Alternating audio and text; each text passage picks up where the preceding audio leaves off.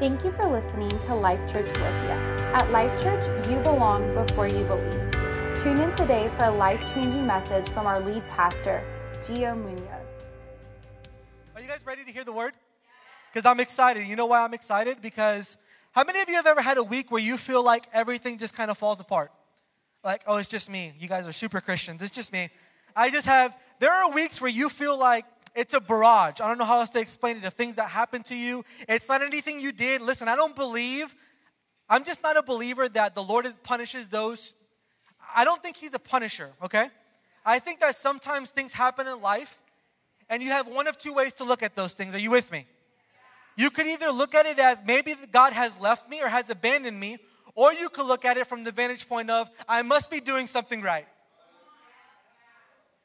I've been walking with the Lord long enough now that I acknowledge when certain things happen to me, or certain things are said about me, or certain things come my way that, that, that are just unexpected. I didn't do anything, it just hits me. I start to think to myself, I must be doing something that's making the devil mad. How many of you know the devil does not want a body, a group of people that are alive?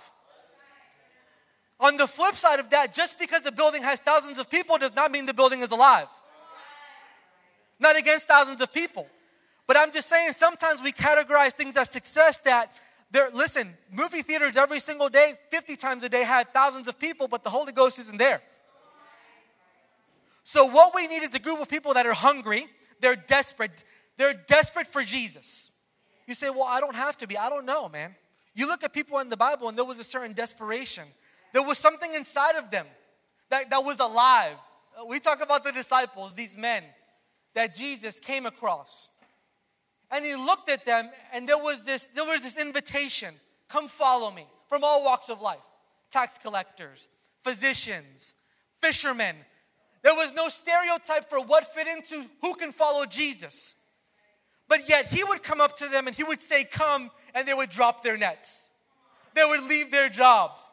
And we often talk about the price, right? The price that those people paid. Well, it must have been hard. I'm not so sure. Not so sure. There was something about the words of Jesus. When he came up to them and he said, Come, it's as if something in their spirit came alive. Something inside of them said, I've been living my whole life searching.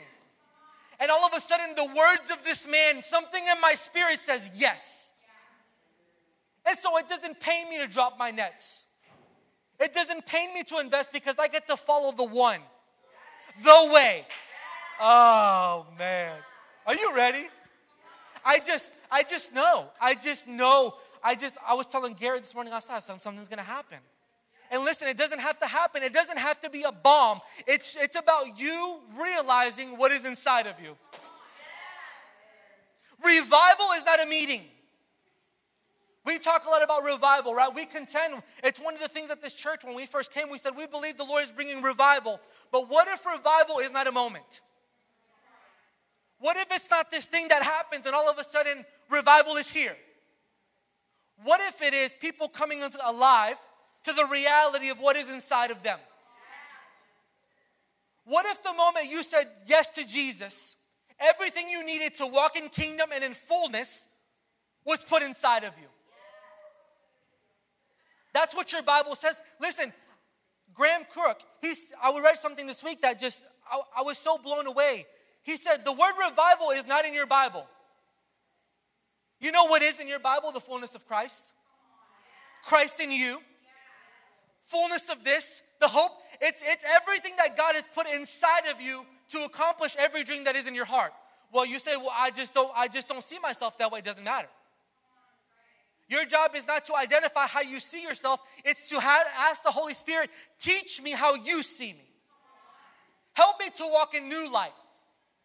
Help me when I see a giant to have the boldness as a young kid with little rocks to walk up and know I know whom I serve. That something would rise up on the inside of me that I would not retreat because we do that, right? When opposition comes our way, we think, well, it must be time to retreat, but it's the moment where we push all of our chips in. Where we are at the cusp that, that something Listen, there are people that are struggling with things that, that haven't struggled with for years, and I'm not taken back. I'm not surprised. Because when you begin to walk in divine destiny and when what God has for you, you better believe the devil will throw things at you. But the Bible says that you are an overcomer by the blood of the Lamb and the word of your His testimony. His testimony are the healings, the miracles, the signs, the wonders, the goodness, the provision, the joy, the peace. That is His testimony. It's the story of a drug addict kid who God pulled out. Me. It's the story of the people in depression who God grips out and He says, I choose you. And you say, Well, I don't even choose myself. He says, It doesn't matter. I died for you. I'm too excited for you guys today. I'm too excited. Because I feel like a lot of times we come to church, and, and I've talked to you about this, we, we teach on humanistic things, right? This is how you cope. This is how you over, this is how, you, until, until God comes. But what if, what if the kingdom of God advances and darkness really does overcome light? That we don't live with this thing, well, the devil throws at me. Said it backwards. Light overcomes darkness. Thank you to my wife. She's like, You always say things backwards. That's what happens when you don't use notes and you're just going. Thank you, baby. But what happens when you live with the reality that no matter what darkness comes at you, light overcomes darkness every single time? It doesn't even matter. Listen, it doesn't even matter how big the light is. The moment the light is turned on, darkness has to flee. It no longer exists. And what the devil does to us is he, he, he, he gets us to believe this lie where you have to live with this. People say, well, well, I don't pray for people and they don't always get healed, so God must not always want to heal. It's not true. We don't base truth off of our experience. My problem with that is I never saw Jesus walk up to somebody and say, Well, well, you're gonna suffer with this sickness for this purpose. He never did it. We do that, right? God uses this and he can use anything. But the truth is, that he paid, he took stripes on his back. Quiet. He took stripes on his back so we can walk in fullness. Not searching for fullness, not even contending for fullness, not striving for fullness, but realizing that the moment, ah, oh, the moment I said yes, it was put inside of me that I was baptized and my old man died and a new man arose. Read it, bro. Read it and understand that it is truth. Well, it doesn't. Me and Bood were talking. Bood goes, You know what's the difference between truth and a fact? I said, Explain to me, Bood. My friend. He says to me, You know, when I was growing up as a kid, how many plants were there in the solar system? And I was like, I have no idea, Bood. I have no idea what you're talking about right now. Tell me. He's like, Well, there were nine. That was that was that was fact. There were nine planets in the solar system. He goes, but now the kids who are growing up in school, they're being taught that there's eight. Because somehow Pluto missed out on blah, blah, blah. And now the fact has changed. And many times, right, in life, we live our lives based off fact and we call them truths. It may be a fact that there's sickness in your body right now, but it's not truth. It may be a fact that your life may be in disarray and you don't see a path, but the good thing, Jesus said, I am the way, the truth, and the life. Anyone who comes to me will receive eternal life. All of it, not, not a piece of it.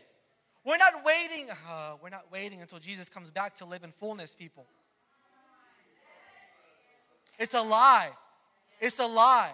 It's why people come to church for six months and they're on fire for Jesus and then they can't live up because they're striving and they leave.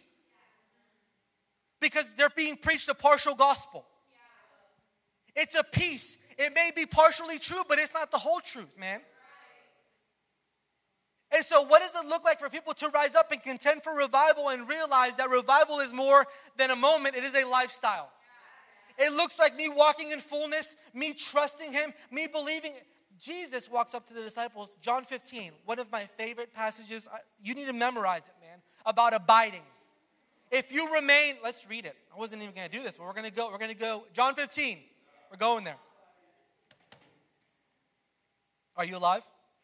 I'm going to give you a second because hopefully you open up your Bible so that it gets inside of you.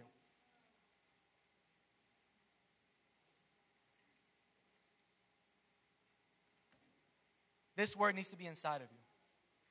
Listen, and it needs to lead you into an ex- Bible knowledge without Bible experience is half of the equation and it produces no fruit. This word has to lead you to something more than just knowledge, into an experience of who He is.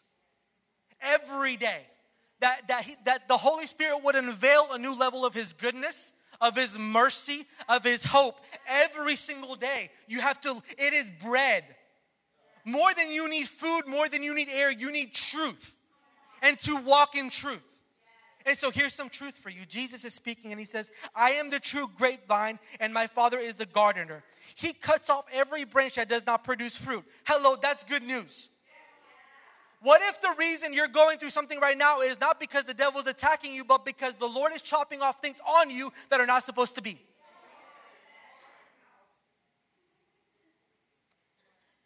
I am the gardener and I chop off everything in your life that does not, does not produce fruit. How many of you would like to produce fruit?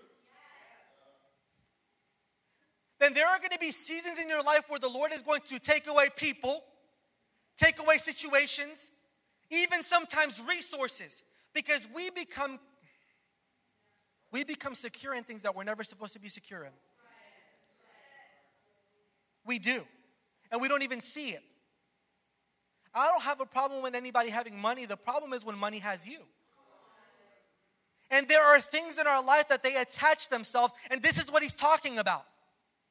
That there are things in our life, and he's severing and he's cutting off so that you can produce fruit. And he prunes the branches that do not bear, pr- produce fruit, so they will produce more fruit. So there was a season in your life where there was something that was producing fruit, but it's now a new season. There was a branch that at one time that thing produced fruit in your life, but it's time to sever that branch so something new can grow to produce even more fruit. This is why we have to yield to the Holy Spirit. And we have to listen because God doesn't do things the same way all the time. He's moving. And you may look at that branch and you may want to protect that branch, and that's the way God moves. It may have been the way He moved in 2010 and his breath might have been on that branch, but it's a new day. But you have already been pruned and purified by the message I have given to you. What is the message? You need to read it that you are alive, you are dead to sin. The fullness of the gospel is in you. The Holy Spirit is alive in you to walk, do. He said, Greater things will you do. This is the message. The kingdom of heaven is at hand. Heal the sick, raise the dead, cleanse the leper. Oh, it's quiet. Should I preach 12 steps to hope? 12 steps to get your hope back. Should I preach it? 12 steps to feel better.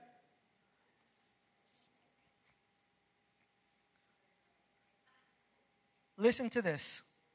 Remain in me, and I will remain in you. Promise. Highlight it, mark it. If you remain in me, if you abide, if you rest in me, if you make yourself at home in me, I will make myself at home with you. If you will, then I will. If my people who are called by my name may humble themselves, turn from their wicked ways, and pray, then I will heal their land. If you, then I. You say, well, God, listen, this is the problem we have in church today. That we expect God to do everything and we forget that He wants to co labor with us, that we are in union with Him. Well, I'm just waiting on God's plan. You are God's plan. It's you. Well, I just don't feel, I don't understand. You don't feel because you're not walking in purpose. The worst thing you can do for your life is walk outside of your purpose because you will feel things that you're never meant to feel in your life. You remain, you abide. And the promise is He will remain in you. And I want to drop down to, to verse 14. Because here, here's, here's what the Lord was speaking to me this week, right? It was, it was a promotion that happened where they were invited to walk with Jesus. They left their jobs. They saw, do, they saw Jesus do things. You got to realize that they did not even comprehend. We read the Bible and we are familiar with the healings, with the demoniacs coming and him casting. This is normal to us, but this was not normal in their day. All they knew was law, all they knew was Torah. All they knew was rules and regulations. And here comes Jesus and he changes the game. And they feel, I would feel like it would, I would be doing okay as if just to sit in the presence of this king. That would be my attitude. I've been serving religion for so long and I did not see life, but now I walk with Jesus. And now the lame walk, the blind see, the cripple. And this was their everyday life, how they lived their life. And now Jesus comes and their mentality is, right? I'm a slave. I, this man is my king. Oh, and here comes the promotion he says this You are my friends if you do what I command. He says, verse 15, I no longer call you slaves. This is a mental shift. I no longer call you slaves because a master does not confide in the slaves. Now you are my friends. And since I have told you everything the Father told me, and then he goes even further, you didn't choose me. You did not choose him. His love, his agape love pursued you. The reason you are sitting here today with any measure of hope in your heart is because you were pursued by a loving God. You did not choose me, I chose you. And I appointed you. What am I called to do? Mark it, underline it, blah, blah, whatever you want to do. What am I called to do? I have appointed you to go and produce lasting fruit so that the Father will give you whatever you ask for using my name. It's why we don't believe in a gospel of lack. Because the progression is if I remain in him and if I abide, his promise is he will remain in me. And as he remains in me, I move from a slave to a friend. It's crazy. Because anybody can serve at a, anybody can serve at a slave level, right? You, you say, I obey, but there's something different about friendship. It no longer goes from fear, it's no longer about fear of punishment. You understand? You got to be so secure in your salvation that you don't even worry about the heaven hell issue anymore.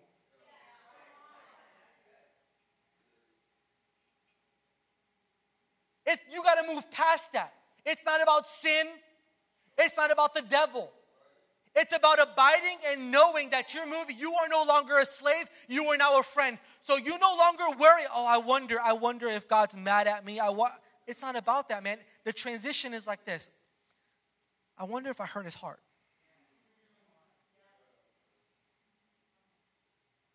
It's not about punishment. It's not about taking whips on the back and God taking from me because he's angry with me. There have been times in my life, this is when I knew that that, that, that transition happened, where I would come to the Lord, What do you want to do? And the Lord would say, Well, what do you want to do? Because that's the way friendship works. In slavery, it's okay, you ask and they command. But in friendship, you consider the other person. How do you want to handle that? Dude, there have been times, uh, I'm not, I'm not going to say that. There have been times where I've said stuff, the Lord will.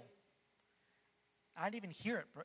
I didn't even hear it. The Lord shall. And it's like, I'll amen that because I'm your friend.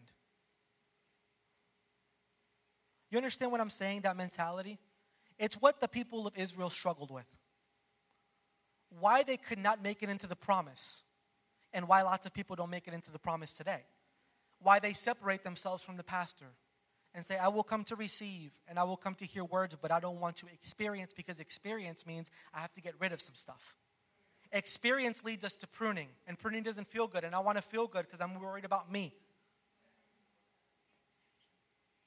People of Israel walking through the desert, fire, cloud by day, fire by night. Their issue was not God, their issue was not Moses. Their issue was they were free people still living with the identity of a slave. Even when they crossed over, even when they crossed over into the promise, it is so quiet, it's great. You guys, even when they crossed over into the promise, there was a transition that happened, and it's a type and shadow of what we live in today. Manna no longer fell from the sky. Their clothes no longer grew. They stepped into the promise, and all of a sudden, somebody had the sniffles because they had divine health. You, we read over this, man. This is old covenant. These people did not get sick. The Lord provided food. It was a different world. Now they step into the promise and they're waiting for manna to fall, and it's like, there's no manna. The bread's not falling. They're playing outside and there's holes in their clothes. Doesn't make sense, God. 40 years. They had transitioned into a new season. Some call it an epic season, where the Lord was no longer doing for them, He was doing through them. Where He would now, now just not provide for them, but He would bless what they did. Oh my gosh. And so we come to church. Lord, do. But, but what if He's waiting on you? Does the Lord want to speak? That's not a trick question. It's this big time. One of these, like break your neck. He wants to speak. And he's looking for people that would be yielded to his presence. That would be a that you would be a microphone for his voice everywhere you go. Do not let injustice pass you by. It's not about picketing and standing on a box, it's about speaking truth in love. You draw a line in the sand and you say that is not gospel because gospel's rooted in love. Oh, man. You draw a line in the sand. Big time. Listen, it's easy for us to love. For me, I'm going to be honest, it's easy for me to love the drug addict, the homosexual. Sometimes it's hard for me to love the religious. But they're just as deceived. And so, as a church, because I feel like that's the culture here, we accept everybody who loves homosexuals, but the Lord is calling us to bring truth to people who can't see, re- that are stuck in religion. They're bonded, they're, they're in bondage. We are a church where anybody walks in from any walk of life and they belong. When they belong, they believe. And when they believe, they become. It is who we are. I don't care if they're homosexual. I don't care. Oh, the Lord's going to bring revival in, the, in that area, in that arena of, of homosexuals. You got to hear it. He is. As soon as we stop preaching hate. As soon as it happens. As soon as we say, you belong. Not you belong when you blah, blah, blah, blah, blah. You belong. God loves you. You don't want to hear it. There's only three people Amen, amening because it makes people uncomfortable. There's only because it makes people uncomfortable because they want pastors to stay. They are an abomination. God God forgive us, bro. God forgive us. Because to God, our gossip looks just as bad as their, as their act. You want to draw a line in the sand? Gluttony, homosexuality, he sees it the same. Just clear the air. And so he's looking for people that would be yielded that they would realize that revival is not a moment, it's a realization of what's inside. Christ in you, the hope of glory. And it's expanding. Every single day you grow with Him and you move with Him and you allow Him to teach you. Listen, you don't need, I'm not saying I, I come every week and I try to teach you, but the Holy Spirit is the best teacher. He is the perfect teacher. And He will lead you into all truth. You say, well, what is truth? Oh gosh, thank you, Bood. Jesus. Jesus is perfect theology. He is the perfect representation. You want to know, I don't understand Christianity. You look at how he handled the girl caught in adultery. You look at he, how he handled, because much, uh, am I babbling? Are you okay? Much of how we see acts towards God today is a woman comes in and she breaks the alabaster jar to anoint Jesus' feet and we look at it and we say, we don't get it. It doesn't take all that. The disciples, you would have thought somebody would have got it right. The disciples were like, we could have used that money to do this. And Jesus is like, stop it. Because we've created a culture of doing, right? Gotta do, gotta do, gotta do, gotta do, do, do. And it's a bunch of do do. That's all it is. Just a bunch of do do. I'm not saying you don't do stuff. We need, we have, we have areas where you can serve. I'm saying if your identity is rooted in serving, and the moment you don't feel you don't feel acknowledged, you feel insecure, then you have false security. Then you found yourself in a place where you're searching and searching for, for validation in a place that is only found attached to the true vine. People say stuff, man, and you know why it doesn't affect me? Because I know truth. I've spent time with him, and I know who he is. So it doesn't matter what people say. I've surrendered my mind to him, and I've allowed him to speak into my mind and to speak truth. And I've positioned myself to receive. You realize that the posture of your heart is important. the way you position your heart, God's trying to throw. He's trying to throw and He's trying to give and impart. He really is. He's trying to help you realize. But the position of your part, you said, will say, Well, I don't have to do anything. Listen, there was a woman with the issue of blood in the Bible who she was lacking for 12 years. And the moment Jesus walked by, the way, same way he was walking through the room today, there was something inside of her that said, I have to touch him. It's desperation. It's something inside of me that says, I have to have him. I don't care. I'll push through the masses. I'll do whatever I have to do to just touch the hem of his garment because if I have him, I have everything. It's the truth you have to live in. There was a little guy who climbed up on a tree. Jesus is walking by. Crowds of people. Instead of waiting and saying, well, if Jesus wants me, he'll come to me. The attitude of a lot of church, man. Jesus, if you want me, come. Not him. Climbs up on a tree. Prophetic act, man. He is positioning himself to have an encounter with Jesus. He has a true encounter with Jesus, invites Jesus into his home, and what Jesus and his encounter with Jesus affected him so much that he went back and repaid, I think it was like four times everything he gets stolen. Because when you really encounter Jesus, part of the process is restitution. It looks like something more than I'm sorry.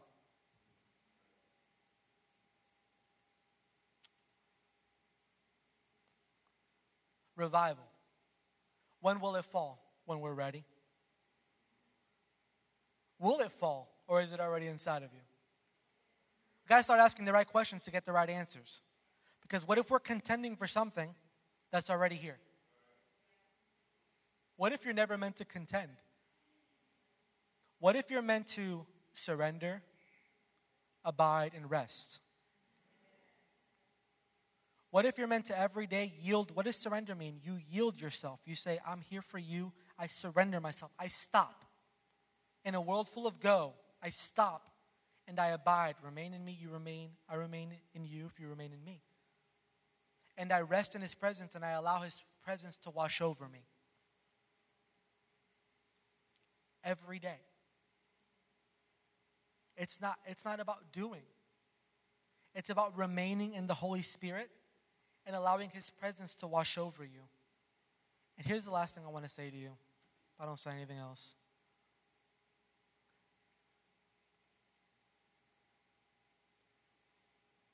We need to have resolve.